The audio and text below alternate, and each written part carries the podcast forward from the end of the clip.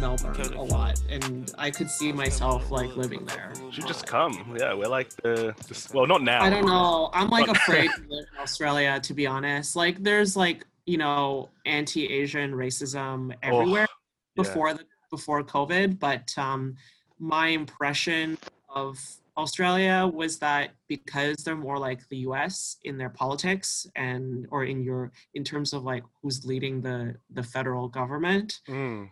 Um, I'm like afraid to live in a place like that. Yeah, it's getting worse in the last few years. Like I'm sure, yeah. you've probably seen those videos of like that those two Asian girls getting bashed up and all the Yeah. spitting and slurs. But it's happening here too. So I can't even really like like I mean my friend like I, I've spoken to friends here who are you know of Asian descent and many of them have told me about how they experienced um like like public instances of like racism for the first time in their entire life of living.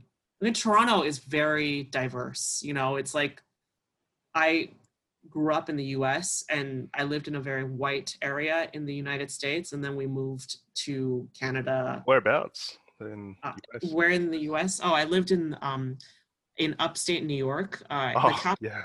state is Albany?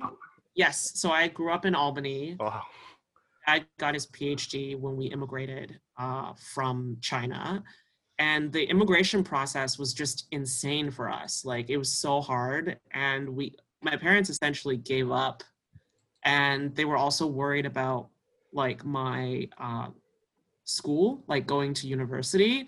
And we were very pro, like very poor, sorry. Like we did not have money to pay for like an American education.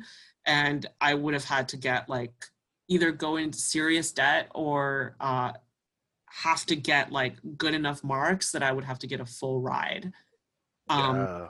year in in order to even go to a good school. And they wanted me to go to like one of the best schools in the country. So it just wasn't. What school was that? Or Well, I mean, when I was eight years old, we went on a, a trip to Boston where they took me to MIT and Harvard. You know, full Chinese parents. yeah, and there's like pictures of me standing on the Harvard campus. Like that was their dream. They wanted me to go. yeah. Because I, I was um I, I worked at Peking University for a bit, and every day you Nice. see like little kids, um, get taken by their parents, and the parents like, oh, 以后你要上这个学校, like you know you gotta go to this school. um, to the kids, I'm just like that's so weird, and the kids are like five or like or like eight, like you. I'm just like, jeez, Mm. pressure. the pressure is a yeah. lot. Yeah. And I don't know if it's even worth it. I feel like it's just marketing. I think that like um, the American education system is really bad. And It's uh, connections, networking. That's just, all. I mean, like, uh, Yeah. even- even beyond reading what stuff the stuff that's happening in the news it's like uh even before like the last few years like when i moved i moved to canada about halfway through high school and it was i'm quite old so uh you were shocked to find out that i'm 35 so no, I, no, about Regan's close. Yeah, that's not old. Close? 34. 34, You're yeah. 34 okay And I'm 27. You're not old. 20. We're, we're around Yeah, the same we're range. like- range. Yeah, we're the same range a lot of my friends are late 20s as well yeah, like, exactly. Yeah, same. like, so Being i'm a- used to I'm used to being the oldest muso in, in the room. Exactly, exactly. Uh, and I, I think I act quite like babyish, to be honest. So most people can't tell that I'm like this age because I feel like I'm quite juvenile. Um, but yeah, we moved to Canada in 2000, just before 9 11, actually. Oh, We kind of like, I, I feel like the US like was always, like, I would say the US has been shitty since like, you know, the beginning of the 1900s, but really uh, started the beginning of the end was 9-11 everything from that point on y2k era was just a plunge into further and further disaster. xenophobia, and I mean, Yeah, it's always yeah. been since the start. yeah it's always been shitty i mean my mom was treated terribly by us immigration i still have a memory of going Mm. to um the like the consulate in uh beijing when we were when i was like a child and my mom taking me to like go to her visa interview and how degrading and indignifying the Yeah. experience was. Are, are They your talk to you like you're from Beijing or? no, no. We're from uh so my mom is uh from Xi'an, so that's where I was born. Oh, Um, nice. Yeah. yeah, so and then my dad is from Wuhan. So Yeah. yeah, my, my dad moved to Xi'an to study. He was uh studying at uh Ximei- Xianjiaotong or? yeah, uh, it's like the Northwestern University in in Xi'an, and that's where they met, and they got married, and then uh, you know they always wanted to immigrate to the U.S. Um, my dad really doesn't like the Chinese government; like he really hates them, and um, my mom's side of the family has also experienced persecution from the Chinese government. So when I told them I wanted to move back to China, they're like, I definitely got yelled at. Dude, I get the same thing. Like, because you know, my family got uh, like ravaged during the Cultural Revolution, lost everything. Yeah. Because my my yeah. my, uh, my granddad was an academic as well. He was a pharmacist and sort of like he taught at university. So when I told my parents like I want to go back to China, like you're crazy. You know, it was, took so long to get to Australia, and anyway, it, it, it's the same thing. It's they don't they don't understand because I just feel They- so isolated. I don't know why. Yeah. yeah, I mean, like, I think it's like, I don't know, like, I've, I, I haven't lived in China as an adult. Uh, I've lived in, I, so background is that in my 20s, I lived in South Korea for two years and mm. I worked there as an English teacher. So I know the life of like the, the English teacher in Asia quite Oh, well, except I'm Asian. I'm Asian presenting. And so living there, I had a different experience than my white counterparts. oh yes, hundred percent. And, That'd be um, interesting. Yeah. Yeah, it was interesting. I almost stayed there. I almost married a Korean guy and stayed there for good. But um, uh, I was only supposed to go there for years, and then I stayed for a second year. And then in the second year, that's when like thing the the the van- the rose tinted glasses came off. Like I loved being there. I loved being in Asia, and I loved being surrounded by people that look like me. But there's a lot of xenophobia in Korea Mm, there's racism in Korea. There's a lot of sexism. You know, I pretty much only dated Korean guys when I lived there because I couldn't stomach dating any of the white English teachers there because they definitely had like an attitude that I found really gross. Uh, quite like, you know, Asian fetish galore. Um, mm.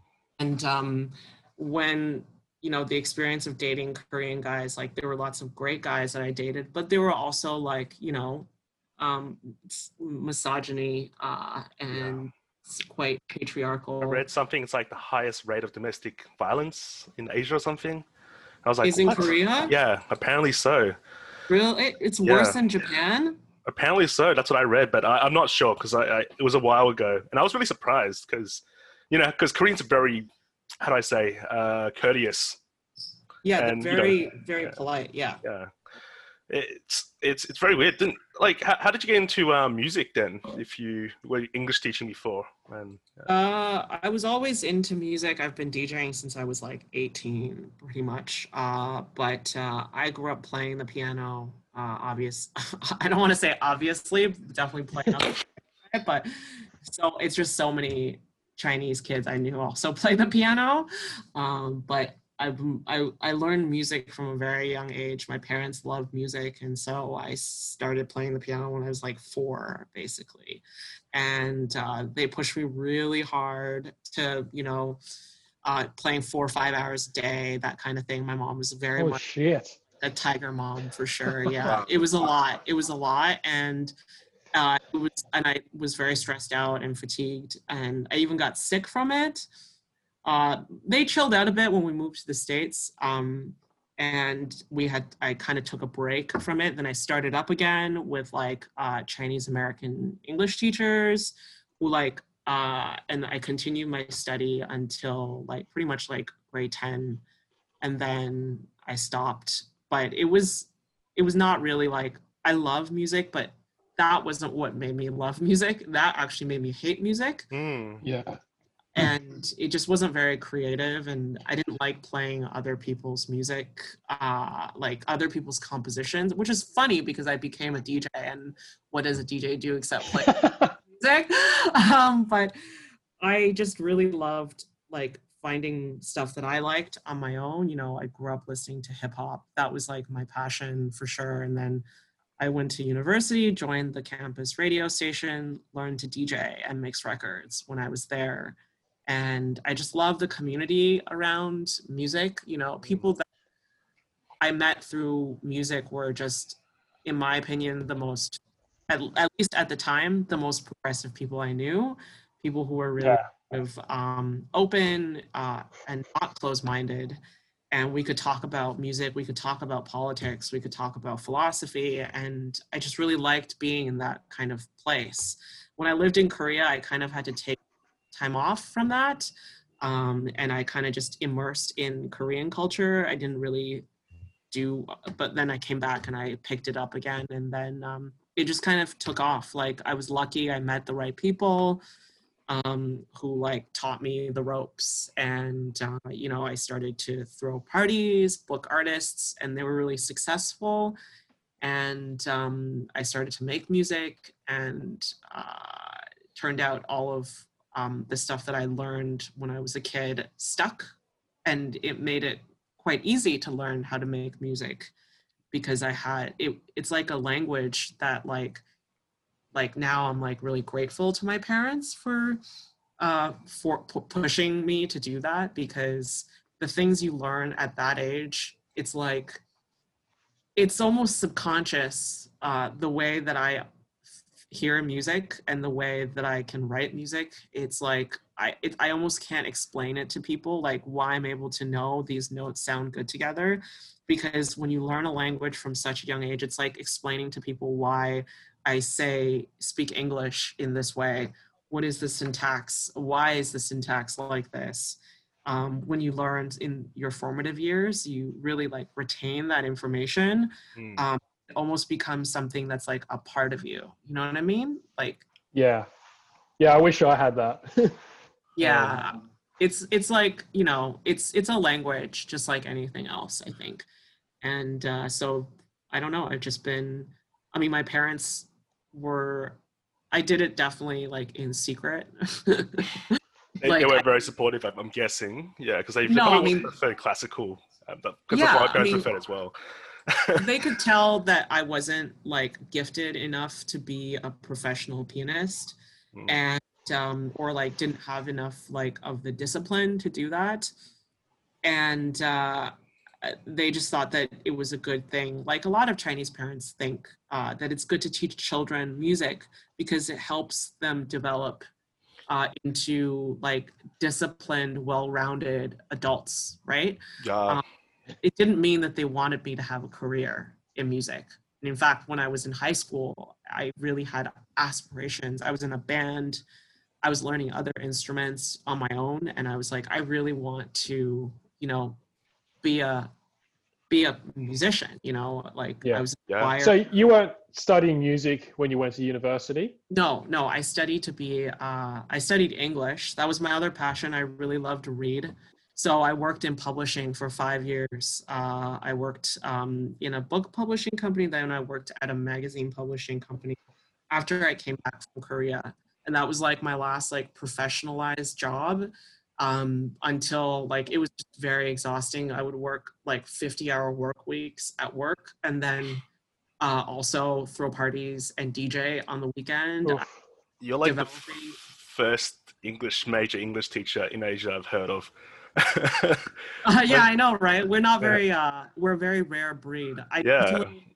Growing up I didn't have a lot of uh Chinese friends because most Chinese kids I knew were not interested in the things that I was interested. I always felt like the odd one out. I was very whitewashed.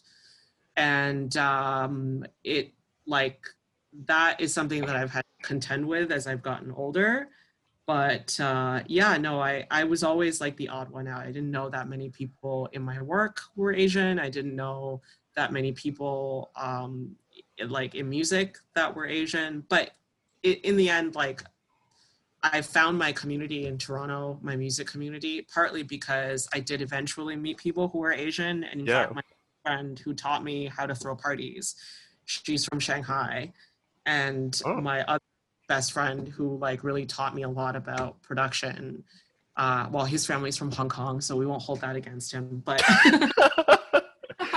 Wait, where, But, where did you uh, go to uni then? Like, I went to Queen's University in uh, it's like um, oh, I've heard of that one. I've met people from Harvard that. of the North. Um, it's Yeah. pretty white, pretty bougie. Uh, a lot of economics major and business, like MBA people at the school. Um, if you're studying like a science or anything like that, it's kind of bleak. Uh, it's not um, like a place where that is like the most open-minded or diverse. It's very white, but Oh, able to find my people very early through the radio station and for that i'm really grateful because most other people when i tell people i went to that school they're like oh my god i would have never guessed you went to that school it's so conservative they just oh, assume Okay. university of toronto which is like you know more like it's in the big city there's more, more diversity is that a Jordan Peterson school, Toronto or something? yes jordan Ugh. peterson teaches there yes i think he still teaches there i don't really know but Yeah. i mean it's all a scam to be honest all universities are conservative in some way shape or Mm. form they try to portray themselves as being like more open it's just marketing at the end of the day Yeah, I mean, like uni Mel, even the rankings are just a scam. Like I went to Melbourne, and it's like meant to be ranked top thirty. Then I went to like a really crap university down in um, China. Well, it's meant to be ranked really low, right? It was like something like Shifan, Xuzhou Shifan or something, Jiangsu Shifan. where did you where did you, so you went to school in china as well No, I went to work there. So Oh, you I was working there. as like a I- like I helped tutor like this really crappy class at Peking. So we got to go to university conferences, like Peking Mm. politics, and it was it was like an internship sort of thing. i see And the, the students in China, they work a thousand times harder than I ever worked in Australia, and they were Mhm. going to universities way lower ranked. And I'm like, this is just a scam because at university I learned nothing but how to party and take drugs, and that's it. While in China they actually do learn things like, uh, and I, I I just saw how much of a scam Australia was because all we do is we let people graduate who can't even speak English after four, three or four years, and we just take their money and we just keep, you know, it's like a money churning machine. Yeah. Yeah, I feel like the West doesn't even try to have some semblance of a meritocracy. Um, I mean, I I do think I remember my university experience. Um, like I don't know what it's like in Australia, but um, like when I moved to Canada, oh I, yeah, I forgot to mention. I, I never finished the story. When we moved to Canada, I almost flunked. I went from uh, straight A, 4.0 GPA i- um, in the states, uh, like top five percentile in all of this, and then moved to Canada, and I almost failed uh, grade 11 math. I could not do math in the province of Ontario's math curriculum. I'm still really bad at math. Like I'm fine to do arithmetic really quickly in my head, Mhm. but trigonometry, uh, probability, um, you know, like calculus, like I was just so bad at those. And um, I like it was it was a lot. It was like my parents. I I definitely uh, lived in a lie for um, the last two years of high school when I lived in in Canada. Like I doctored all of my report cards because I mean they couldn't. They would have killed you. That- Like Oh, yeah. literally, they would have. Like Asian parents. They would have killed me. There was Yeah. no way. Like the lowest score I was ever allowed or I ever felt safe showing them. And even then, safe is in asterisks because even then I would still get punished and yelled. But you know, maybe they won't beat me for it. So like I would, you know, like the lowest I would get, like I would be allowed is like an 85 Mm. lower than that is like like is so it's like a shame worse than like if i had just killed somebody um so like i worked really hard to get better. I took like extra tutoring to get better like uh and i worked so hard to get a 76 in math in grade 11 math and i was like i, I felt ashamed and horrible but i just realized like, like maybe it's just not for me or maybe the teacher like i don't know. Or just maybe i'm just bad at math. Um, and then in university i like you know i had a lot of personal issues in the first year you know dealing with mental health issues and i almost flunked out of the first year and then um, after that i like actually like focused on you know doing well and like studying english it's really hard because you have to read so much every single week and you Yeah. write so much Mm. and it's dense reading material it's like really especially if i'm taking like a philosophy course or like um, a cultural studies course where you're reading like you know like adorno or you're reading like all like walter benjamin or like you know nietzsche where it's like uh. Yeah. or Heidegger, you know, stuff like I don't I have to read the same sentence like 10 times to understand what the fuck they're even talking about.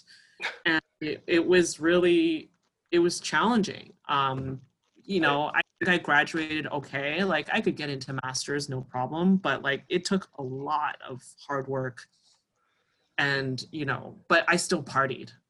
I definitely I definitely still partied. yeah yeah it's it's it's just same same like I, I- basically got like zeros i didn't care anymore i just told my dad i'm gonna just fucking leave my home and you know become a hobo like, i literally got zeros I, I literally like i even got suspended once for like throwing a book at the teacher because i was like i was like fuck you man fuck you you fucking suck Was this in university or no no high school high school in high school? but uh, I just got lucky. I got into uni. I don't even know how. Anyway, Australia's Australia's a joke. Regan probably knows. But um, yeah, like you've you've talked like man, that just sounds like you went really the less path less taken. You got to music, then you like toured like China and stuff. Yeah, and yeah, that's yeah. so I played in my- I know it's it's you don't really meet a lot of Chinese people in the West in the diaspora. That's like, I mean, now I do like because I think because I've I'm quite vocal about issues re- regarding like anti-Asian racism. Yeah. uh, I've you know publicly declared myself a communist, and uh, it like uh, people I've built like more and more of a following, especially among like Asian like diaspora uh, dance music fans. So I've met way more of those people. Um, but you know, growing up, I didn't know anybody like this. I was always kind of like doing my own thing, um, really passionate about things that I was into. Uh, so, but I felt quite alone um, pretty much until university. Like nobody in high school, even people who were white or not Asian, were not really listening to the music that I was into. Uh, you know, you can definitely tell that I, I picked. What was it? Like what? So yeah, what were you listening to at high school? I mean, it wasn't even anything major, but like I was listening to like I don't know, Radiohead. Hip hop or? Really? nothing- Oh, okay. No one was Yeah. into Radiohead in your high school. I was listening to like Radiohead, listening to like Pulp, listening to like I don't know, like uh Supergrass, like a lot of British bands. Oh, like- that's all Britpop. Yeah. yeah, That's Stone that's Temple, not sorry, Stone Roses, not Stone Temple Pilots. Yeah. Stone Roses. But it was also you have to remember it was 2000. Like I graduated high school in 2003. I went to a very, very so I, I do want to talk about this experience. Is that I moved from a very white um, Albany, uh, like very white high school in the states to the most Asian neighborhood I'd ever been to outside of China. Um, I, we we lived in this uh, like township or like this suburban city called Markham. Uh, it's like about 35 minutes outside of like Toronto. Uh, it's part of like the met- greater metropolitan area, but it's like I went to high school, and first of all, Markham has the largest Chinese mall outside of China. What? Uh, You may have heard of Pacific Mall. I don't know if yeah. Pacific Mall is the largest Chinese mall outside of China. And um, it just like, I would say about half, maybe even more than half of my high school were Chinese. Oh, Um, but I didn't Okay. understand any of them because around that time in uh, in Markham and in in Canada in general, most of the Chinese immigrants were Southern Chinese or from Hong Kong. Oh my god, same. Yeah. Yeah, so uh, and they would always talk to me in Cantonese, just assuming that I spoke it, which annoyed me. And I would be like, no, but like even then, I felt very like kind of isolated. So like I I didn't know any Mandarin people, like um, mainlanders, um, and even when I started to make more and more Chinese friends, all of my Chinese friends in university are from Hong Kong yes. or they're Uh, from like Fujian, or they're from like uh, just like that area yeah. yeah so I, and I couldn't, I don't speak a word of Cantonese. I think I know pokai, which is like a swear word. It means like fall in the street and die or something. I don't, someone explained it to me. Um, uh, and uh, lomo, I think. What's that mean? I, I, I know it's a swear word. And that's like, oh, hao, which is just ni hao, but like, I think in Canada. Yeah. I mean, I definitely developed like a reverse um, xenophobia towards them because I often felt like uh, they looked down on me because I didn't speak Cantonese and I was from the mainland. Same. And, uh, I kind of hated them and I hate the way Cantonese sounds. I like do not, I find it unpleasant to listen to. Um, Oh, I used to say that and get bashed. yeah, I mean, I will probably get, but like as I got older, like I changed that way of thinking. Um, and like it's very funny because when I go to China, it's like a, it's like a status, um, a sign of status, higher status, if you can understand or speak Cantonese.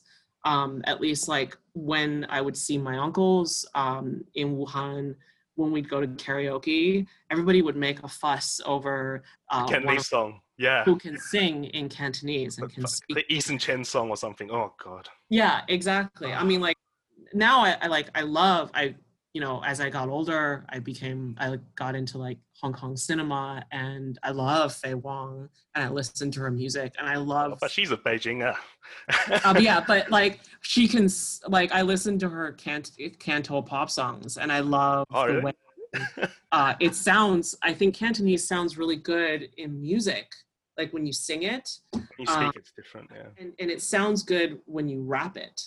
Whereas I Mm, I 100%. really I really hate the sound of Mandarin in rapping. When I hear a Mandarin rap, I just feel like this visceral, like, oh, why does it sound like that? I think they're not doing it um, correctly or something's off with the rhythm because it, it sounds very sort of cheesy, like a child children's rap every time. I think the problem cartoon is rap, or- that I think the problem is that Mandarin, uh, compared to other languages, like like for example, like I think Japanese sounds awesome rapped, Mm. and I think Korean sounds really awesome rapped. Mm. It's only Mandarin that I feel like sound, and, and and I think part of it is because, and correct me if I'm wrong, but in I think in Japanese and in Korean and in Cantonese as well, I think there's like there's short vowel sounds and then there's also long vowel sounds. Whereas like in Mandarin, I feel like every word is just one is monosyllabic. And we don't have something like in English where you say like cute, where like there's like that like short sound at the end and the first one is long. Like in Mandarin, everything is da da da da da. Right. So I find that gives it less of um, it. It's less conducive for like a tonal, like a musical to- like tonality to having it rapped. I don't It- know. It's different though, because um, I, I'm not. I don't know. I'm not a linguistics uh, expert, but I know that in um, when Taiwanese Mandarin people they they rap in Taiwanese Mandarin, which is the same, just Taiwanese accent. It sounds actually pretty all, all right. And I, I don't know how. Oh, really? Yeah, I don't know. I listened to this one rapper. He's a bit underground. Um, Soft Lipa, you know him? Sorry. How, Um, Boss Soft Lipa. He's like sort of like Nujabes. Yeah. okay, I don't know. he's like he's he's rap. He it really fits Mandarin for some reason. But for some reason, when I go to the mainland and hear the, the rap, it's, it's just like they're trying really hard to copy an American sound, but sort of put it into Mandarin and sort of developing Yeah. their own kind of um, sort of style. That, that's what really annoys me. Um, so uh, it, it's just um, as I said, the westernization of China has just gone very uh, like consumeristic. It, it's not very natural. Yeah. Well, I mean, I get it because you know rap is something that came from the West, and I understand this uh, desire to want to update it um, to make it more relevant for a global market. You know, it's all business at the end of the day. These Hmm. artists want to market themselves to the international like world, and you know, when you go to Korea, which like you know the pop scene there is so big, and when I there, um, you know, Big, Big Bang was really popular. This was like I, I miss the BTS um, kind of time when I lived there. It was like Big Bang, Super Junior, uh, and Girls' Generation. And all that. uh, Dongbang Shinki. I don't know how to say that. in-. Yeah. uh, yeah, yeah, yeah. Like those are like the big groups and like Girls' Generation and and Wonder Wonder Girls. And when they'd rap, like uh, it it's all very like Western sounding. Like it sounded like American pop music. Yeah. Yeah. Like, Especially uh, Big Bang's, just like a copy of um, African American Yeah. culture. Totally, a big time. Some of their songs sound like, like, like their older songs sound like '90s R&B, which I definitely enjoyed. Um, but yeah, it's definitely like not the most uh, like unique, uh, and they definitely copy from, which is you know But they Like- do it well, at least. So they, they do it well. I think Koreans are very uh, it, like um, excuse this a generalization, but uh, they're very disciplined in the way that they. I mean, there are also lots of problems in the entertainment industry in in terms of labor issues and issues of abuse at young like trainees, but Oh yeah. overall the way they train like uh, artists um, the way they build them up like they're very well rounded they work really really hard and they seem to uh, know how to you know re to take something from the west and then restructure it so that it is still like korean but westernized you Mm, know mm. um yeah I mean, uh, it's it's just um, I, I get what you mean. Yeah. Um, so when, when you did your music, the, and you said you toured in China, I'm really curious about this. What what was touring in China like? Just yeah. Um, it was great. I mean, I went with my boyfriend, uh, and it was uh, kind of. Uh, I was. It was a five-week long tour because I also played in Korea and Japan. Mhm. Uh, I played six shows in China, and um, he went with me. He had never been, and we were kind of going to also introduce him to my family, my extended family. Uh, and I stayed uh, with like um, our family in Xi'an, where I, that was the first show. I no, the first show I played was in Shenzhen. Never mind, it was at this club called Oil, um, and that was my favorite show. And I really liked Shenzhen a lot. Um, I would live there 100%, and the club is really great. Uh, the food is really good there. Um, and then uh, I don't know how to describe it. I mean, people. Was it like uh, the Wuhan pool party? That's all. That's all. That's on my mind now Oh. when I think of no, dance no. music. I feel party. like I feel like that's a very different world. Uh, I feel like that is more like EDM, whereas like I don't really play that. I like the world that I occupy is like sort of like the underground, uh, like indie kind of, uh, you know, house and techno. That's like very popular in Europe Mm. and parts of the U.S. Um, uh, and uh, it's definitely increasing in popularity in China because of like you know certain uh, scenes in Shanghai, for example, there's like a really amazing kind of experimental label based in Shanghai. And um, there are like, there's been an increase in Chinese artists uh, for sure. Um, but the clubs are just, they're just dark clubs. They look not very different from, you know, European clubs, uh, except everyone is, you know, Asian, although not everyone, you know, depending on where you play, like in Chengdu, and in Shenzhen and Xi'an and Hangzhou, I would say most of the audience were Chinese. Um, but in Beijing and Shanghai, it was like uh, kind of more mixed. There were a lot of more like like expats, yeah. you know, white presenting uh, people. Were you at the Mao Live House or something in Beijing? Which The Mao Live House or something? I can't remember what it was Mm. called. Oh, I don't know that one. Yeah. Uh, I played in a club called Zhao which is like the uh, the big like the the techno club in Uh-huh. Beijing. And then What's the name again? Sorry? Zhang- Zhao Dai. Zhao Dai, Zhao, okay. Zhao, Zhao Dai, like you know, Zhao Dai, Zhao Dai 客人. Uh, Oh, okay. yeah, Zhao Dai. And then I played in Club All, which is uh, in, Shang- uh, in uh, Shanghai, which is um, uh, it's owned by a British expat, I think, uh, but he's been living in China for maybe 30 years in, in Shanghai.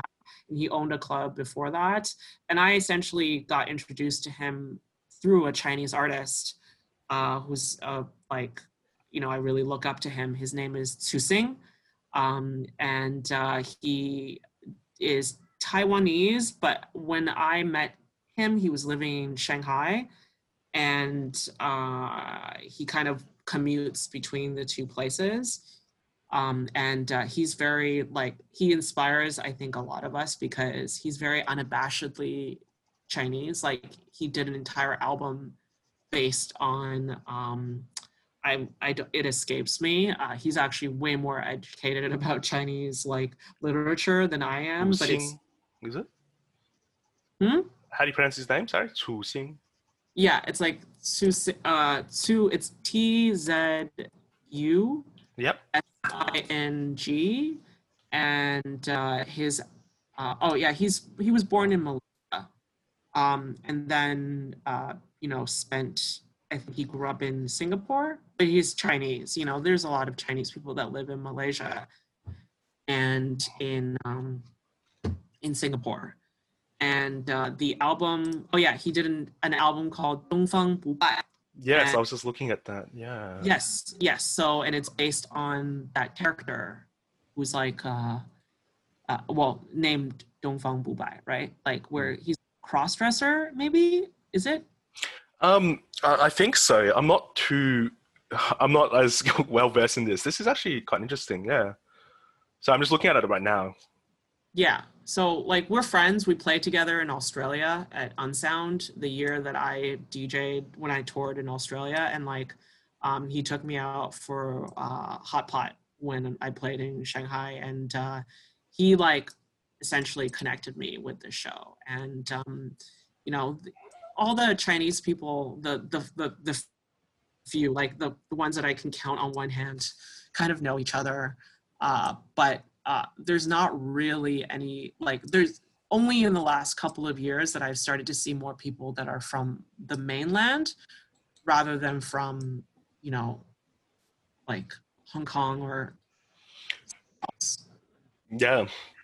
It's it's like it's same as um, when I was in high school. Like it's only around sort of 2010ish when I started seeing a lot of Mandarin speakers come to Melbourne. Like there were like Mm. two hot pot restaurants in all of Melbourne before that. Now there's like a thousand. Yeah. Awesome. What? Yeah. I don't know. So, did you find uh, touring China? Um, is it? Uh, so can you make good money doing that, or is it more for the love of the art? I mean, my fees are definitely lower in China than in other places. Um, you know, artists like me, uh, and in general, I think we work on a like. There's no set price to book me. It's like my agent will develop. It will kind of um, put together uh, like a fee based on you know the size of the club and Yeah. um, how many tickets they expect to sell based on my draw and what have you. But um, you know, like it was it was good. I, otherwise, I wouldn't have gone because and did you find did you find that tour that you you your audience grew, like your Chinese audience, or I mean, it's hard to say because um, I don't know how to even track that. They're separated. Like it's like a wall to yeah, wall. our internet is separated, and also beyond that, although I'm I'm I'm working on it, but my Chinese reading skills are really bad, like really bad. Uh, you know, I did Chinese work until I was 16, um, and uh, you know, I, I can still read. Um, I would say about 50% of things, uh, and I can read. I can write about 50% as well. But I have like a grade two, like grade three, like Chinese uh, comprehension um, ability. So uh, when I click on a website and it's all in Chinese, like my eyes just become like, I don't know how to say it English, which is ironic. I feel like my eyes become like huala, like um, I don't know what you call that. It's like my eyes blur and I'm like I can't I can't identify any word and it just becomes like like pictures to me. Um, so I get quite like um, I, I have no idea like what in terms of my audience there even is in China, but I do have a lot of Chinese diaspora fans that Right. over the years, and they they write to me, um, and you know they're living in Germany, or living in the States, or living in like Australia or whatever. Um, but um, and but we all pretty much always communicate in English. Funnily enough, it was only after I started tweeting about China that now I'm getting people who find my music and they talk to me in Chinese. So that is uh, like a positive because you know I always Yeah. want. Is there like a lot of Chinese influence in your music? Um, Uh, I would say so. I mean, I don't didn't really grow up like I don't know how to describe. I, maybe you can relate, but like I, I mentioned it earlier, I felt like growing up I was very whitewashed. I was definitely like a self-hating uh, Chinese diaspora person. I was like um, not like I wouldn't say I was like proud to be Chinese, and I definitely held this like internalized view that you know things from China were backwards or like Mm. we were not cool or like you know et cetera et cetera um, but as i i feel like the last 10 20 years of my life where i've really developed a lot of my philosophies regarding you know politics eh, regarding identity regarding racism um, and sort of like my culture and my heritage and i've changed a lot in that regard. Um, you know up until this point the only chinese thing i was ever really into was i was briefly obsessed with Jay Chou for a year when i was like uh, 20 when i went to china with my dad. I listened to Jay Chou when i was there. I was like oh this is great. I love it. But that was the only experience i had with and, and oh yeah and i watched a, a chinese drama and i was obsessed with it Which it was one? called 橘子橘子红了 i don't know 橘子红了 but Zhou Xun was in it, and she's a pretty famous Chinese actress. Yeah, she's very famous. Yeah. and it was basically this. The plot was, um, you know, it, it it was during the Qing Dynasty, I think, and um, she was married to this like very austere like patriarch, and then she fell in love with his brother.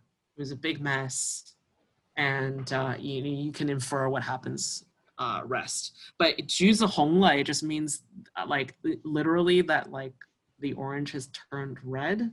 I don't know what that means or what the um, if there's like some kind of proverb or idiom associated with it that I'm just it it's escaped. like the, the, orange ripens basically. I guess. Yeah, yeah, the orange has ripened yeah. And uh, so those were the only thing like i was pretty uh, divorced from that part of my life. And it was only i moved to korea because i wanted to you know be closer to um, you know asian culture. And i went to china a lot, uh, like quite a few times when i was there. My parents my grandparents were still alive. I wanted to visit them. And the more i went and uh, and also the more i read of like it's interesting that like it was only after i became more sympathetic to socialism that i learned to not self-hate isn't that crazy is that like Oh fuck. often felt um, this like anti-communism thing is such a pervasive part of uh, Western culture um, Yeah. that we kind of uh, internalize it, but it, it's it it poisons everything. It's not just like it's not just we hate the government. It's like everything about um, like China. You know, for a lot of kids like me, you know, we kind of don't have anything to do with it. And um, maybe that was just my own experience. Uh, I'm sure lots of other people, uh, you know, Tzusing being a great example, who are really proud of their Chinese culture and know a lot about it. but don't like the government, the Chinese government. Um, but uh, it was at least for me my personal journey, uh, and only after I started making music, I, I put out my first record in 2017, Mhm. and uh, that year, actually, I don't know if you um, have seen my, the cover of my first record, but my first record is called Electrical Encounters. Oh yeah. Yeah. That's actually a picture of me. Um, Oh shit. Oh, really? I thought it was like Yeah. some wuxia like movie clip. no, that's me. Uh, I was still living in China. My parents made me do this thing on my sixth birthday, uh, where they took me to a photo studio, and there's like a whole series. There's even one of me where I look like like a comrade, like where like a child that's dressed like Dude, that's cool. so I just love this picture, and I thought this was like you know a very personal record. It's my first record, and I was kind of wanting to give a, a shout out to how like you know I loved Notorious B.I.G. when I was growing up, and his first record I think was like a picture of himself as a baby. oh yeah. Oh yeah. Yeah. You know, wanted to do something like that where like I felt like I owe a lot to my parents, and I owe a lot to my Chinese upbringing that I'm even able to make music. Mm. And um, so even though there was nothing really Chinesey in terms of musically on that record, um, you know, it is a part of me. And then from that point, I think every record, subsequent record that I've made has been more, I think, uh, open about, you know, about like playing with things that are Chinese. Like, Yeah. you know, my favorite sounds is the kwai bar. Do you know what that is? Yeah. Um, Um, it was originally like used for like Chinese sort of storytellers, kind of. It's kind of hard to describe. Uh, well, my dad says uh, rap was invented in China. oh, because is- of that, that's not okay. I guess sort of. It's like a sort of rap storytelling. Yeah. I mean, that's what I mean. My dad's very yeah, Han chauvinist in that regard. Um, but his idea was that, like, you know, people would recite limericks and play this like clapper made from bamboo, Hmm. and they would like uh, it, it- and just shake it. It's sort of like it sounds like a almost like a snare, but it's uh, bet halfway between a snare and like a snap almost. I find Kuaiban, it has like a very sharp like sound. How do you spell that? Uh, I'm not sure A it's even. U A I B A N. I always add an R at the end because I speak in that uh, Kuaiban. Chinese Yeah. way, but it's technically pronounced Kuaiban. But yeah. Oh yeah. Okay. Yeah, so like I made a sample pack for Splice last year and I sampled uh, and you know I, I used that sound to create a new sound. And I try to use Chinese percussion a lot. Um, I made um, this piece that I'm working on right now. Um, I wanted to, so in Ableton, you can sample pretty much any instrument and you can put an instrument sound into this thing called a sampler or a simpler and you can play it like an instrument um, on a keyboard. So I could sample something like a guzheng, for example, and I loved uh, the, the sound of a. Um, is that how you say it, guzheng or guzhen? I, it's like yeah. guzheng. Don't Yeah. ask me. I'm, I'm just like you. I'm like a fourth, third Yeah. grade Chinese person. Um, Um, and yeah.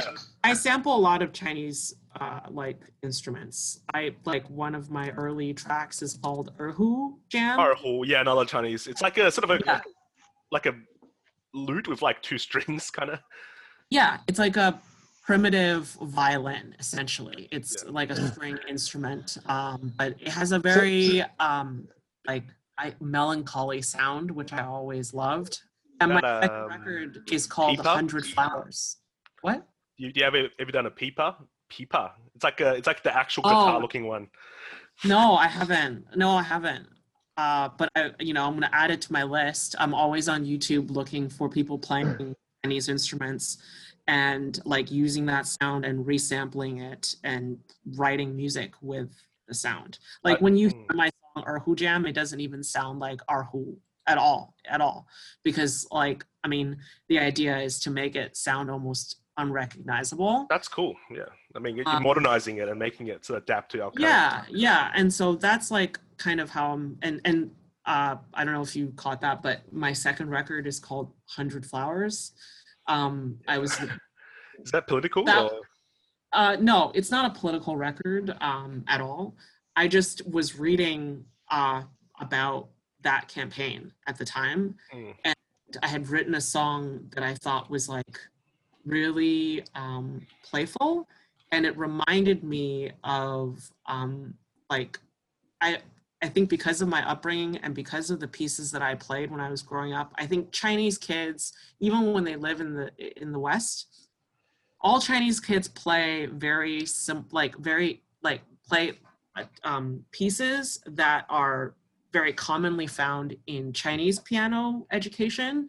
but not in the West. So, for example, like stuff like Richard Clayderman, I've never heard of anyone play that outside of China. Um, and uh, I think having that exposure, I think there is a, a sensibility to how I write melodies Mm. that sound kind of Chinesey. I can't describe it. It's almost inexplicable.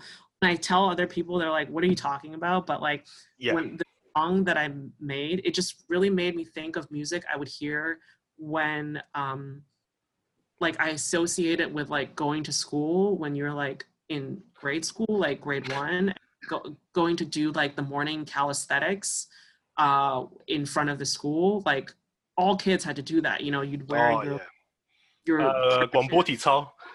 yeah. Where like your yeah. little, it's like um how Chinese people really like Kenny G, but I've never met a Western fan of Kenny G. Exactly. Yeah, these like weird things that are like only popular in China, Yeah. but are American, like are from the West, but and nobody that in the stupid uh, mask movie with um Drew Carey was it not Drew Carey? Uh, no Jim Carrey. Jim Carrey. Jim Carrey, yeah.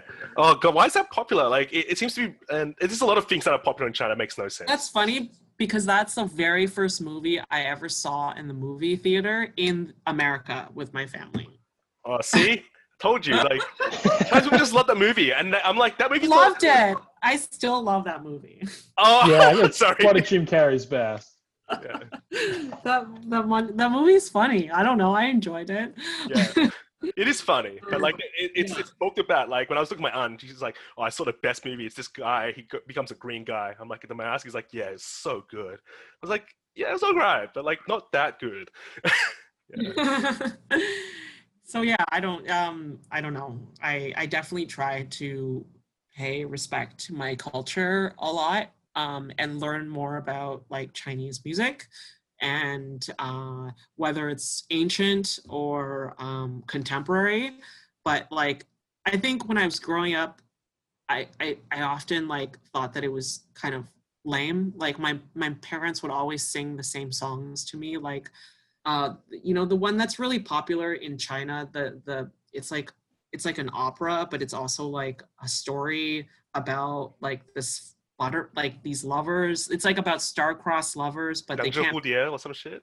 Yeah, they turn into butterflies or whatever. Yeah, two butterflies. yeah, yeah, so that piece is like like so like I can hear it. I will never get it out of my head. And when I was growing up, it was like my parents really shoved that down my throat, you know, and like I was just like I I don't like this. It's really corny. And I think for the for the longest time i just associated chinese music with like either patriot music like that was about like Only love songs.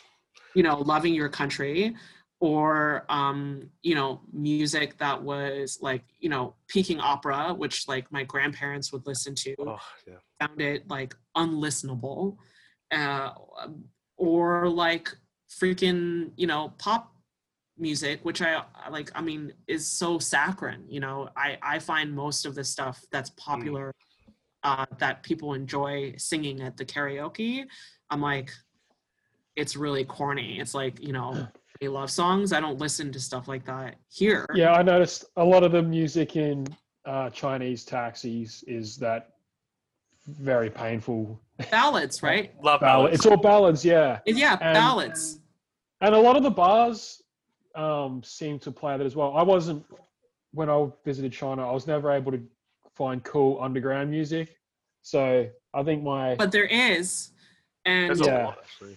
I only discovered it when I was living in in Korea, which is like, you know, but just having that geographical closeness, like, you know, I, I definitely, I was an English teacher, so I did go to bars in Korea, surprise, surprise. And sometimes they booked bands from China. So I discovered like a really cool shoegaze scene in Beijing. There's a band uh, called Carsick Cars. Maybe you've heard of them. Uh, but I was so excited to see them. I had uh, huoguo. No, we had a Chinese Korean barbecue after, and I talked to them in Chinese. I was so excited. I had not seen Oh, Chinese fuck yeah. really in like a really long time. Um, and uh, there is like I think Beijing has a really cool, I think more like rock um, and experimental scene, and Shanghai is more like uh, you know I think dance music is more popular in Shanghai than in Beijing, uh, and there's this like and there's like record labels um, in Shanghai that are getting like success and praise like internationally and so that's been really nice to see because like before that I'd never even really seen um, you know Yeah. much representation. Beijing really has that um, underground sort of indie vibe, especially when most of the music scene seems to be settled in like the old town. Sort of like Yeah. the yeah, it- it's like this aesthetic where you got the modern, then you got the old hutongs going along the side. yeah, Yeah, it's very Yeah. cool. it's cool and and now that i'm older and you know i've unlearned a lot of these toxic um ideas i feel like i was so wrong about i mean i think chinese instruments are some of the most unique and beautiful instruments um like ever. And I mean, yeah, are like and the influence of for example something like a guzheng is like you know there are versions of it throughout asia. In in korea it's called a kayagum and then they call it a koto in japan oh, in English it's called a zither. uh yeah so like now Rika knows what it is. yeah yeah exactly and then there's all these like it, it- we were definitely on a tip in terms of like the percussion like the cool like there's really cool like clave sounds or clave sounds it's like um kind of like a ping kind of like percussive um and uh really like huge gongs and stuff like that and when i was in asia i was like you know whenever i'm touring i always have a recording device handy. Um, I record, uh, you know, background noise, um, street din, and things like that, which I can later like resample or use in some way. And I went to a Buddhist temple, and I just loved like because they're using traditional instruments as well, and uh, just list. I could sit there all day and just listen to them sing. And like chinese music has a, a particular way like where the melodies go a certain way. It's like how like different cultures have a different scale. There's like definitely a very chinese kind of scale and when you hear music like that, it sounds like really familiar and and like nostalgic in a way and so it's been nice to kind of re get in touch with that part of me and embrace it. In you know I, I released a song this year that like i mean i don't know if i'm getting into trouble revealing all of my sample sources. I don't want to get sued um, but I definitely like talking about that before you came on, actually. yeah whatever. Um but you know i i worked with like Faye Wong, uh, like one of her songs, I re like I sampled um, the Which way one? she's in Cantonese. Um, it's called. Uh, I'm gonna pull it up because I don't remember. Um, demo. I mean, Chi- Chinese is the, the music scene. It used to be really heavily controlled by the government originally during the empire, like the imperial dynasties. There used to be actually an actual government thing called the Music Bureau, where they would can produce music for the government, and it's for like thousands Oh, of years. really? That's how it worked. Yeah, so China had a very um, serious scene, but um, it, the music was usually done for ritualistic values or for entertainment when they were drinking alcohol. So it's very, um, how do I say, uh, male dominated. Because you know when you have parties, people sitting around like thing drinking the rice wine, Mhm. uh, and it's also very a lot of the music, um, like a lot of the it's based on poetry. Basically, they recite poetry like Sun Tzu, and it's Mhm. very very depressing. Oh, everything in Chinese just sounds so depressing. Yeah, Uh, I sent you the, the name. I of may. Oh, okay. Yeah. So it's like um, how do I say Aimei in Chinese? It's like sort of like love, but it's like a crush kind of feel. Like, yeah Yeah. yeah, and uh, it, it, I, it's just her voice is beautiful um and it also was like the song that had a bit without any instruments so like when i oftentimes what i end up sampling if i sample a vocal um it's really just dependent on like is there can i isolate the vocal from the instrumentation? Because i don't want the instrumentation i just want the vocal. You can't really find like acapellas um for me. So um this one has like an opening bit where it's just her her voice and nothing else and it's really nice and you know i didn't really listen to her music i got to know her through movies i really like wang jiawei like wong kar wai's movies and uh like a lot of i think asian diaspora people we all love wong kar wai movies and uh i got to know her from there and um yeah Yeah. What about that song um, Zasui? I think Zasui. Zasui. Uh, what oh, that's what it, is. Dasui is the Mandarin word for chop suey. So basically, um, I made a my record um, that just came out this year. Uh, the concept was, uh, you know, in dance music, there's a lot of discussion about cultural appropriation, um, about who is allowed to sample from where, and uh, you know, sampling is a found. I think one of the without sampling there would like electronic music came from sampling it's a sampling culture. Absolutely. uh, and uh, to it, i think sometimes people get really offended at cultural appropriation and i understand that but i don't want them to use that as a reason to like do away with sampling because sometimes the conversation does get to a place where it's like oh you shouldn't if you don't have a right to this culture then you don't get to sample it. And I, I i really think that there's a right way to appreciate something and to use it in a way and there's the wrong way to do to, to, to do it. And i wanted to show that there is a way to do it that is not that is respectful Mm. and that uh, is not removing context from and and still also using samples that mean something personal to me. I think a lot of times people use samples uh, carelessly um, they're like you know i get British producers sending me albums that are like, oh, I really think you'll dig this. And like every track just sounds like, like, I don't know how to explain it. It sounds like if you got like um, a CD from a tourist uh, like agency where they were introducing you to music of China, music. Ah, yep. Oh, so what a Music- Westernist view of China is. Yeah. So then, then, then, then, then, then, then, then, like that kind of crap. Yeah, yeah, exactly. They'll send me stuff that sounds like they sampled like a MIDI thing from like, uh, you know, it, someone sent me a, a release that was literally every track was like a different culture that they had sampled from.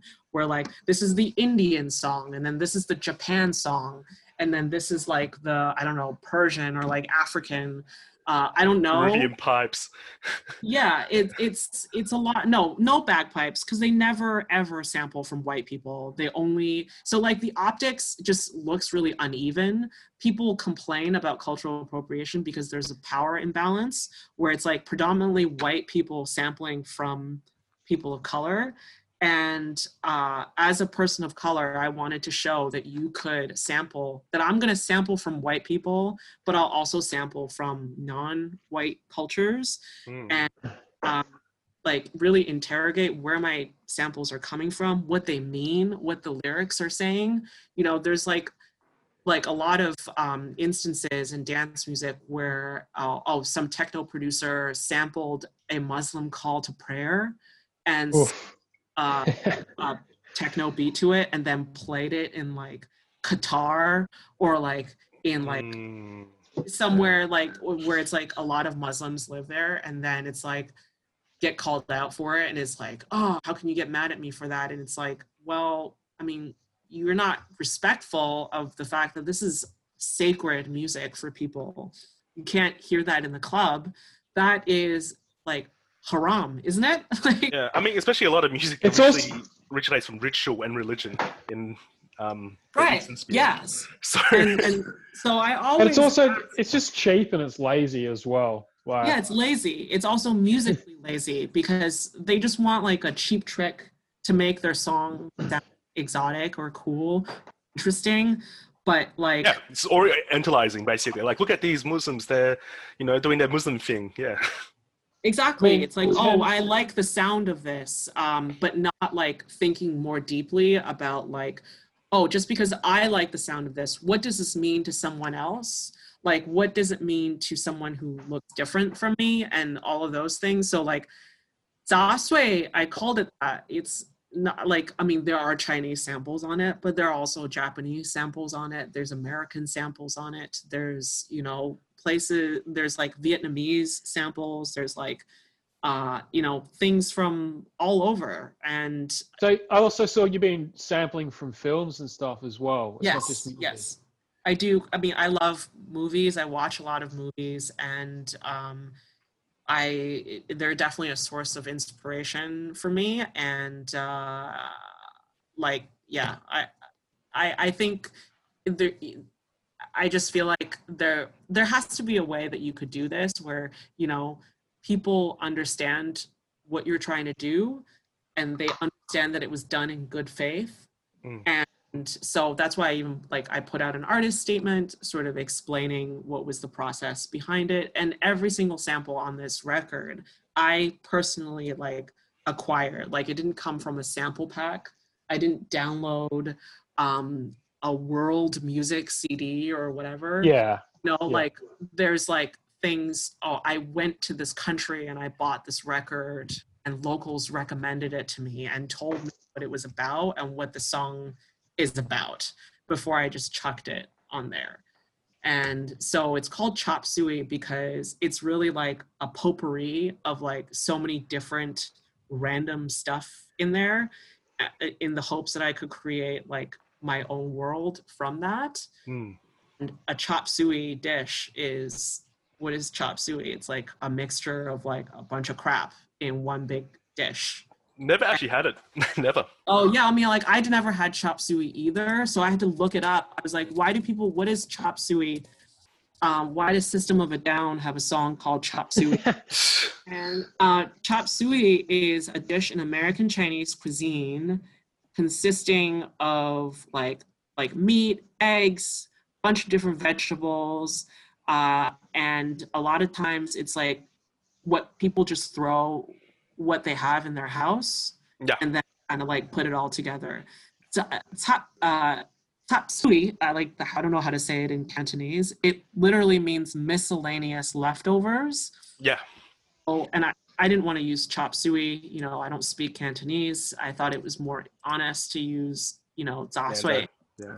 use Mandarin. And um, like every, that's the song that's sort of like everybody's favorite from this record. And I like really like it as well. Yeah, yeah. It seems to be the most popular one from what I can see. And Regan. I mean, on the brought it up as well. Bandcamp page, yeah, for sure. Yeah, yeah, definitely. Um, we've recorded for quite a while. Um, it's getting quite late. Is it over there in Canada? Yeah, it's 10 p.m., but you know, I keep really odd hours, so okay, it's that's good. So we don't want to like keep you up or anything. no, no, don't worry about that. Yeah, I mean, what, what do you think about 88 Rising? Like, did you guys meet up with them or?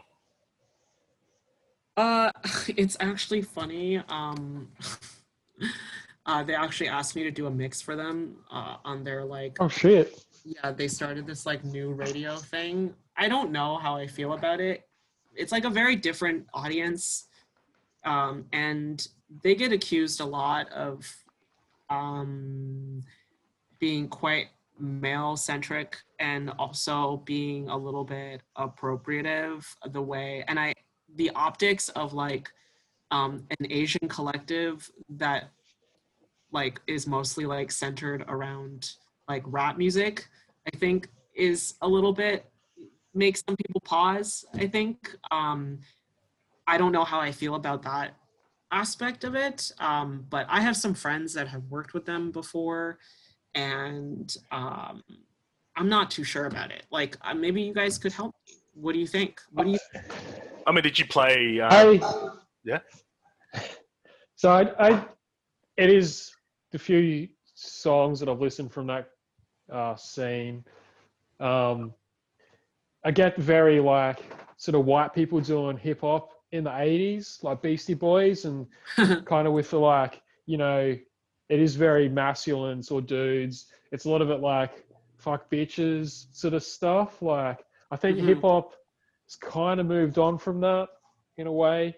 Mhm. So and it is it is weird. I mean, uh, it just seems like a little bit disin like disingenuous like they're playing they're acting in a way like there are there's this one song that i did like though what's that guy's what was that i'm trying to remember oh god i don't remember what it was called um but it was like who was the artist?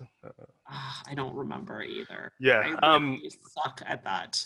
Um, but yeah, I mean, I think that what people like when they hear music, uh, people talk a lot about authenticity, um, about like what is yeah, like genuine and real about you. And um, I think when you live in the West as a minority, uh, I think Chinese people often end up adopting more of like uh, like all Chinese people I know love hip hop. You know, like um, we kind of gravitate to that kind of subculture uh, when I was growing up, you know, I was friends with like other non-white people. I mean, I was friends with white people as well, but I often felt in a school where there was nobody really um, that like there was one other Chinese kid. His name was Peter Chen, and we had nothing in common. And so, like, I generally just hung out with black kids, and uh, if I wanted to hang out with like people who were like who were not white, who were minority, you know, I, I felt like we had more common ground in many ways. Mm. Um, so, Yeah. and that's a phenomenon that happens a lot, like in sort of uh, the Five Eyes countries, you know, where like minor different groups of minorities kind of gravitate toward each other. They hang out with each other, and it in turn influences um, how we present ourselves and the things that we become interested in. So, uh, but at the same time, you know, you don't need to be rapping about like fucking bitches because it just seems really like, yeah. up, up to that know. point, like that, that the most famous song, one of them was like "Made in China" or something uh, by Higher Brothers. That because that, Yeah. that's that's what a Western person's view of China is: the cheap goods, made in China. Um, even even the song itself was like, "Oh, Chinese rap? What's Chinese hip hop? What's that?" And like, um, it, it- it's it's that's why I think it got popular because they think that was Chinese people being authentic, talking about making cheap goods. and Oh yeah, Oh, I, I know thought- song. I know this I thought that's that song is quite tongue in cheek. It's like they're Yeah, yeah, almost yeah, aware of. Um, this is yeah, what white think of us. Yeah. I mean, it's I okay. So I am just seeing this video for the very first time. Are they Chinese? Yeah, Sichuan, all Sichuan boys. No, I mean like, do they live in China or Yeah, are they like Chengdu. Diaspora? Oh, interesting. Um, It's fully Chengdu, but Yeah, yeah, like all the rap, because rap Yeah. songs are 88 Chengdu. actually, 88 Chengdu is is one of the actually a- coolest places I've ever been to in I would China. retire there if I could. yeah, like when I played in Chengdu, I like, oh my god, I don't even know. I, I maybe I'm being too honest in this. Um, but a fan gave me weed when I was in Chengdu. Jeez, that's that's risking Um, his life. Uh, she's from Australia. She spoke to me in Australian English, but she was Chinese. Yeah. And um, I was like, you know, I'm a, I live in Canada. I'm a heavy weed smoker. I smoke weed pretty much like every day. Um, and uh, the only times I don't smoke weed are when I'm in a country where I can't. And That's just- uh, I'm dying to go back to China because I need a tolerance break. Yeah, I mean, like going to, I took a break. I, I didn't enjoy that experience because I was so paranoid. I couldn't even really enjoy it, and I was. No, I couldn't do it over there. get caught. Um, and um, they actually stopped me when I was leaving the country to go to Korea um, at the like uh, like the the border, and I was like, oh my god, I'm They fucked. found me. Yeah, you found me.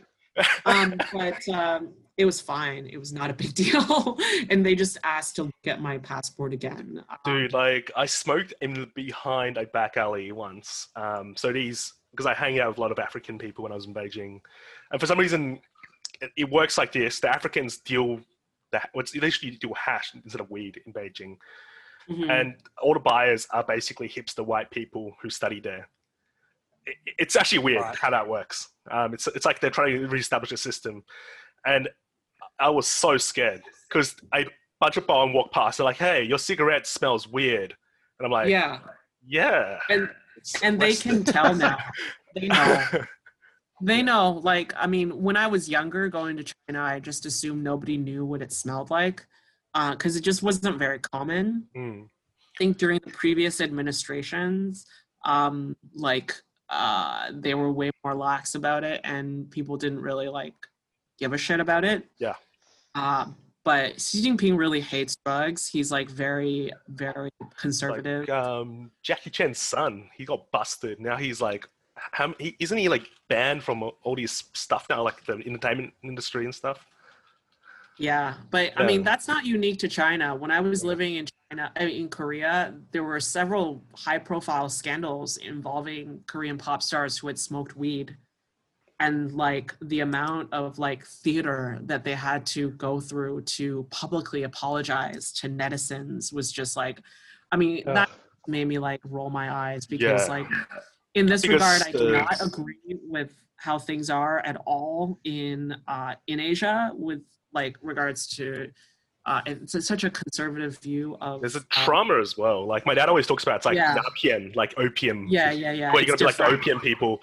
You're gonna be addicted, and the white people will take control of you. And I'm like, uh, anyway, Yeah, no, I understand that, and I understand why people wouldn't like weed because weed has like it also makes you sleepy and lazy and like kind of like um happy, like dumb happy. Mm. in a way. Yeah. So I get that, um, but you know, it's also not opium, and uh, for a culture that really prides itself on being very scientific and being very like you know facts above all else is a very. Mm.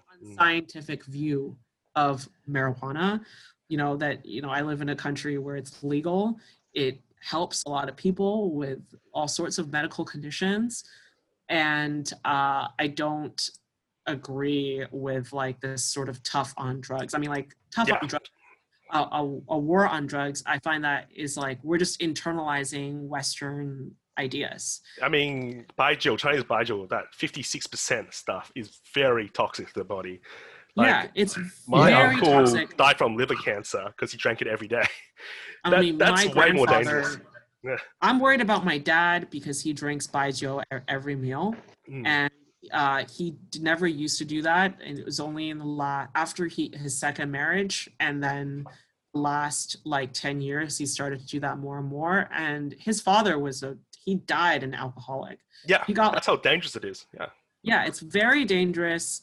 And even when i go to china i don't drink baijiu. Uh, i don't um, i don't like the taste of it I mean, it's fine if you don't drink it every day, but when you're drinking I- 60% yeah. alcohol every day, you're going to die know, eventually. if my uncles ask me to you know ganbei or whatever I'll, I'll, I'll drink it you know i'll have a shot Uh, Respect. Yeah. i do feel like it's so strong and Mm. i feel like i'm getting drunk just smelling it Oh, Like, Yeah. so intense it's like coming into my body like i it's i um you know i'm not anti-alcohol. I drink uh for sure. Um i just think that the the culture surrounding uh over drinking is way more toxic than like weed you know? Mm. when you smoke too much weed you just fall asleep. When you drink too much alcohol you know i've heard of people beating the shit out of their like girlfriends you know car getting accidents. Yeah. car accidents horrible fights Mm. uh you know starting shit with people it's just not like a positive kind of No. effect. I got told um, this crazy story about uh, Africans who gave me the hash. They were like, apparently, because the, supply chain in China is so hard to get, right? So what they That's do, why it's expensive, right? Yeah. It's so expensive in China. yeah. So they, they trained a bunch of camels who would be able to walk from Mongolia to Russia and to another port to automatically go to like outside somewhere in Beijing and just keep transporting because the police wouldn't stop a camel going through the border or a horse. And I'm like, that, that sounds really Really? fake. And I'm like, are you serious? He's like, yeah, that's how we get our stuff because you know you can't get it. Like, If you have a human, they're gonna search. But it's just a random wild horse or like a camel going outside to in Mongolia. You can just, you know, I'm like, that sounds really cool if that's true. yeah. Wow, that's really crazy that they go through that. Um, like a camel. Like, is there no? There's people not walking with the camel. It's just no, the camel. no, because if you walk with the camel, the police will check you. But if it's just a random wild animal, like, uh, just the, you know, carrying a bunch of bags on his back, that's normal. That's crazy. That's so wild. That's very inventive. Yeah. I didn't know camels were that smart. well, uh, they probably are. I, I'm not sure. It sounds like a lie, but he was really adamant. And then his mates will back Okay. him up. And I was like, you're joking me. He's like, no, no, this is actually legit how we make our life living here. I'm like, oh. When did you live in China? Um, I've I had two spurts. One when I was 18, because I was like, man, I'm gonna become a tradie. And I started to get into uni. I got into it somehow. Anyway, that's when for like a few months. Then I went back, and I was 2017, 18. Worked for Chinese China Daily and at unis. Oh, you worked for the. You worked. You got a job working for the, like newspaper there. Yeah, but they, they were they were weird, man. Everyone there just wanted to migrate to America. So they really so didn't I'm want to anything really negative curious about America. about that because, like, uh, like you know, me and my my partner, I've been with him for ten years. Uh, like we're like he's like my husband essentially. I mean, he loves China. He's white, Hmm. um, but he loves China, and he's in many ways. I feel like I'm indebted to him for because like five years ago, um, before I think I fully I like had been radicalized or whatever, um, he would argue with me about how great China was, and I would yell at him, and I'd be like, "How could you say that? You know, my parents suffered through so much." And they did. There's no denial of that. Um, but uh, it's interesting to see how the dynamics have changed over time. And we've talked about moving to China. You know, if if things really don't work out here, uh, it's because of COVID or or whatever. We're like, let's let's go there. And you know, I have experience writing, but I always wondered like how you could get a job uh, not being an English teacher, like and still work in China. Well, Yeah. if you honestly the english teacher thing is quite uh, alluring because you get paid like 10 or 15 times more than average person and you do Really? jack all in china yeah i mean if you're actually qualified and you go to a top school you can get like paid 30000 a month um, rmb of course where you got Mm. waiters being paid 3000 a month so you're living like a king. That's king you get treated That's so well insane. But if you're not qualified, you can still get like fifteen thousand to twenty thousand. You know, working at like a What do you kindergarten, mean qualified? Like you have a TOEIC or like a TOEFL. TOEFL, yeah, and you actually have a bachelor's degree. You know, you're not just like some random. You white can get a job teaching English without a university degree. Yeah, it's it's illegal, but um, it, so many people do it. Um, I'm pretty sure like lower 86 and those like Sapensa people did that. Um, Wow, so many people who can barely write a sentence in English, like a coherent sentence teaching English there, or even Russians, Russians, Spanish, any person, as long as you're white, you look white enough, because they don't know what you're teaching. Like, so you got you. That's why you got so many people graduating from China who did English for like 13 years, and they speak like in, everything's incorrect because they're being taught by some random Russian guy who doesn't speak English either. Well, I guess I'm also worried. Like, would they hire somebody like me who is Chinese? You get paid a lot less. So I wow, met, because of my identity, even though Yeah. I have experience teaching English. so I met a guy. He's Chinese dude, 100% Chinese. No accent when he speaks English. Um, he speaks with a English accent because he studied in. Um, well, he's actually studied in Scotland, but he you know learned learned English in England. Um, he has a master's in education. A, I think a bachelor's in English. Um, he gets paid only as an assistant teacher because he's Chinese, while his boss is a American guy who has a bachelor's. He gets paid double his amount. Man, And I'm like, aren't you angry? He's like, nah, nah, that's just how its life is in China. I was like, what? yeah, anyway. Yeah, see, stuff like that really pisses me off. I don't like that about China. And I think um, this sort of like internalized, um, like self-loathing, this white, you must, you must have the best commanding, like command of English. I think is absurd because, like in my experience, when I when I taught in Korea, they don't do that in Korea. I mean, like I also wasn't Korean, but I looked Korean. And by all just like looking at me, there's nothing different between me and a Korean teacher. Um, but I had a Canadian passport. I went to university for English and I worked at a like I worked in a public school, like in a middle school. So like that is better a better job than working at a cram school. a hagwon, yeah. Yeah, a hagwon. Yeah, exactly. Hagwon is like worse hours and you get paid less and you get less vacation. That's where the um, unqualified teachers go, basically. Yeah, exactly. So, but I worked two years at a middle school, and all my co-teachers who were Korean loved me.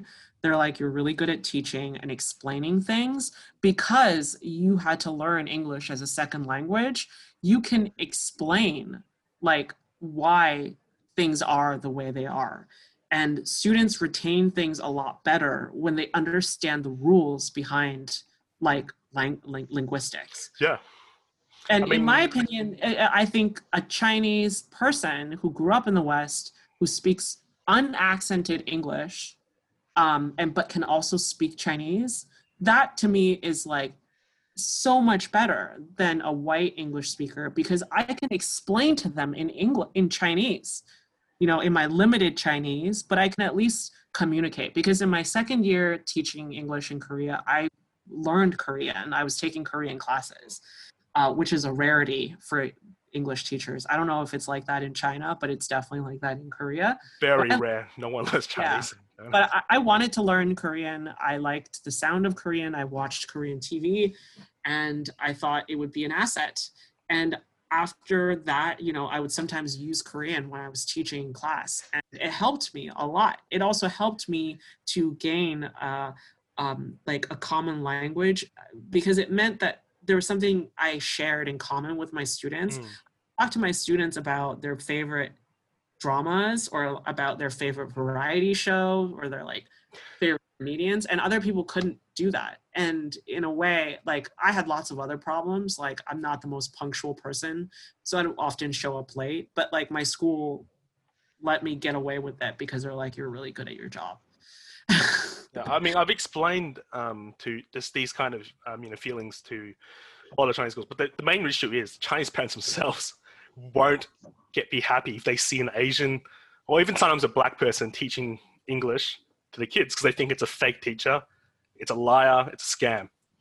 So there's a lot of it's a lack, lack of education in China itself on on this. I, I even get asked. like I even get asked if I can speak English, um, even though um, I'm born in Australia by Chinese people sometimes when I when I go to China because they assume that I can't speak English properly because I'm Chinese. It, just doesn't make any sense. Yeah. That's so funny because when I was in China on tour, this was my first time going to China without my family, Mhm. And nobody would speak to me in Chinese.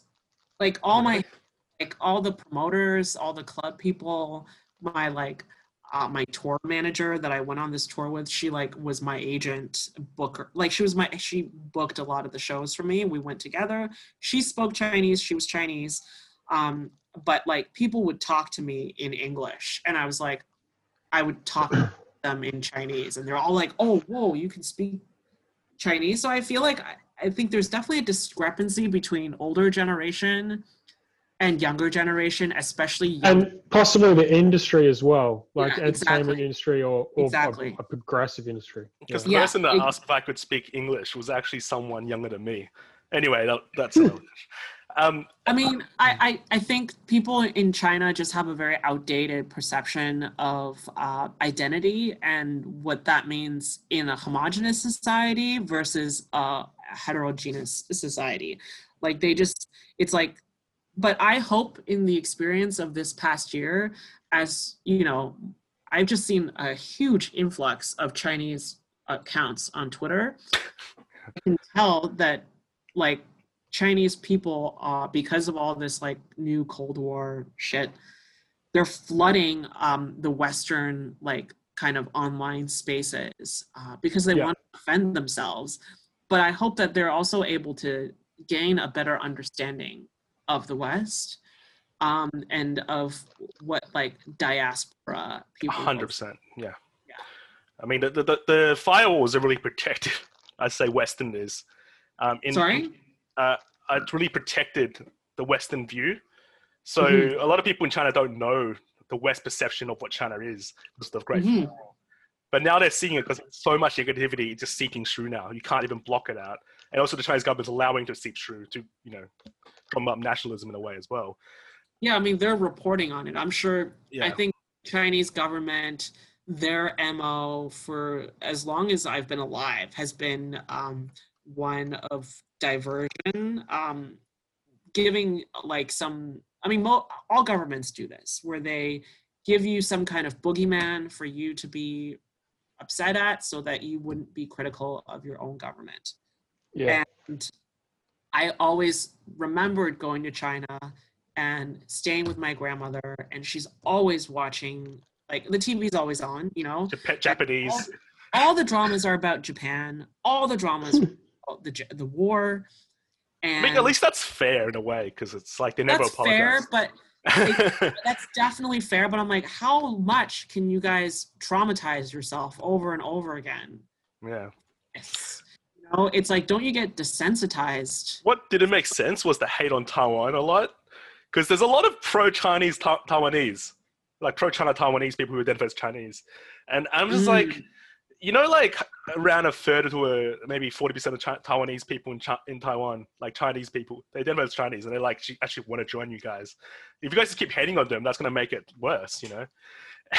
Well, I mean, it's it's it's a cycle, right? That Yeah. it's a vicious cycle. I actually I, I went to Taiwan uh, when I lived in Korea. I spent like like a vacation. It was a short vacation. It was like five days. I went with my friends, and I was nervous before going there. You know, like I like. I mean, full disclosure, I do support Taiwanese independence, even though I don't like how people conduct themselves online and how much they're ramping up um, disinformation about China and how much they suck up to Pompeo and the US. I don't like any of that. But fundamentally, I do think, based on the history of Taiwan, I do support their independence. It was an Hmm. indigenous. Like, what, what type of history? Sorry to ask. just that, like, there were indigenous people living there. Yeah, And- I mean, I, I I will support independence if it's for Yeah. the indigenous For people. Just yeah, for out the all the indigenous- Chinese grifters Yeah. just exactly um it, it really is about context right like Yeah. uh the nationalists went there and then like wiped out so no, much. no, no. It wasn't the nationalists. It was actually the Hoklo people in the 1700s who went there and wiped them out.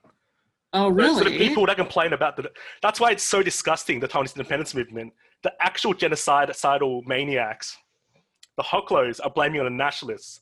What the nationalists did, because if you look at the voting records, every single indigenous county votes 100% for the Nationalist Party every year Mhm. because they hate the Hokko Hokkiens who have committed genocide against them for centuries.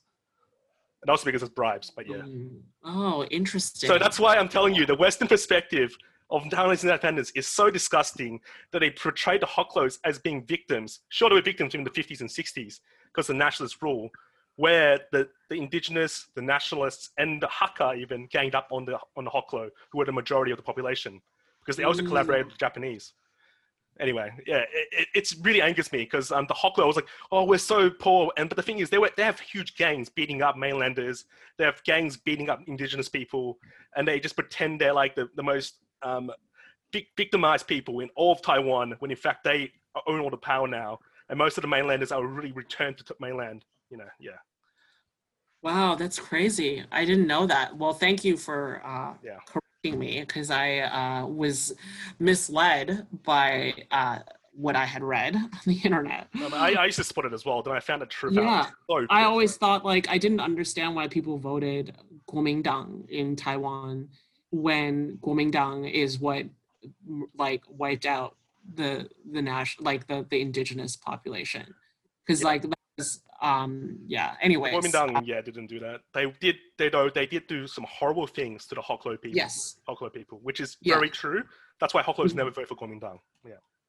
oh interesting but Yeah, I mean yeah, very, so I- I- very um, deep issue in Taiwan. yeah it's Three very deep. generations of it's hate. very yeah it's the the wounds go deep um i do think that like that is something that can't be i don't know if you can rectify that um and i don't have any like ide- idealist idea like ideas idealist ideas about the future of this bilateral kind of Mm. uh relation they're really like yeah I, I Well, originally in the 80s and 90s, they were taught that they were the real China.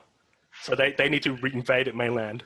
But now, since sort of the later half of the 90s, the 2000s to now, the, the history books have been changed by America because they realize that Taiwan has no way of defeating China anymore. To become, we need to set up this identity of um, everyone is actually secretly never been Chinese. And it, it's it, it- the lack of historical understanding in Taiwan from the young generation is so um, how do I say depressing? Because a lot of them think that Ch- Chinese people, like they're literally not from China, even though ninety-seven percent of the population are. it, it- it's so Oh. depressing, yeah. And they think like, oh, we actually Yeah. invented Chinese characters and stuff. It's just like, what's going on here? well i actually um i met uh, a chinese uh canadian person recently who um, uh who had made made this comment in passing because i was complaining about how hard it is to read traditional chinese and um she was saying to me like well that's the real chinese i mean that makes more sense than simplified chinese um, because uh, you know because Chinese is just characters are made up Mm. of like smaller characters. It, it's sort of like how English is made up of like prefixes and suffixes and and root words and things like that. She said that uh, because a lot of the lang- I mean I don't know if this is true or not, but because it had been as simplified that it lost some of the the root um, or like words and and it's no longer as um, sort of uh, intuitive to write out.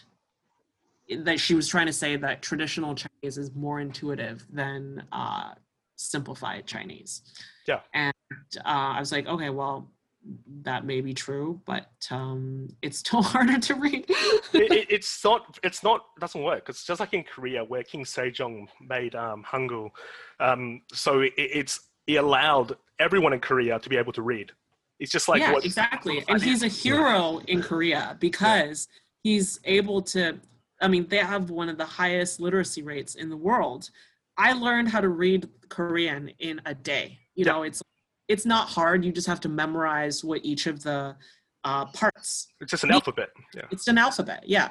And um, it's interesting sometimes when i talk to chinese people or like my family like i think i brought this up with my with my stepmom and she kind of like made this like um, derisive comment about how like oh they simplified it like it's bad i'm like well why is that bad why is that a bad thing? Why does so like th- this is so the reason sorry to interrupt um, why that happened is because the, the reason one of the main ways to actually move up in china chinese society was doing exams um, in old days and Mm-hmm. the one thing that was bringing the, the working class or, the- or the peasant class from going up into society was that they couldn't read because it was so difficult so Mhm. basically by simplifying it it destroyed the last bastion of the gentry class who were able to control most of china gentry scholar class because they were able to read and write so that's why Mao simplified it. And this is, it really angered a lot of the KMT people or the Taiwanese because a lot of those people, their descendants went to Taiwan. So Well, that I was mean, their power you know, base. Yeah. that's the thing about China is that traditional Chinese culture is very stratified. It is very elitist and extremely patriarchal. And Hmm. I think there are some people that, in my limited uh, just experience of seeing people come talk about this online. I think there are a lot of people in Taiwan who believe that they're like the one true, like China. they're true true Chinese people. We're yeah, not. that's oh, it's dwindling now. Now they Yeah. think they're like some super weird, um, made up race that somehow just s- stood there and no one died. Anyway, um, I think we'll wrap it up for today. It's nearly two hours. Okay. We- Okay. It's really good to have you on, um, Cindy, and I think Regan. Yeah, great chat. It was awesome. Yeah, thanks for having me. I hope I was like, um, I No, didn't it's very interesting. Yeah. or anything. Um, I, I'm thinking back to the fact that I had said that I hated the sound of Cantonese. I'm worried that I'm gonna get dragged. No, I said that before.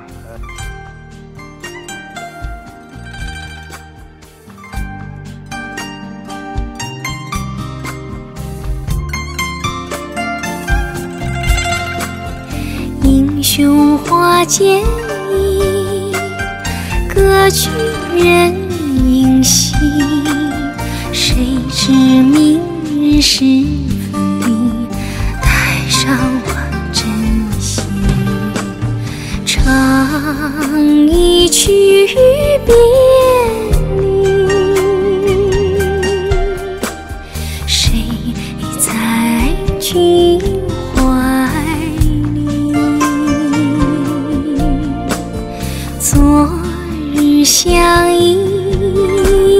今夜又相离，隔离乡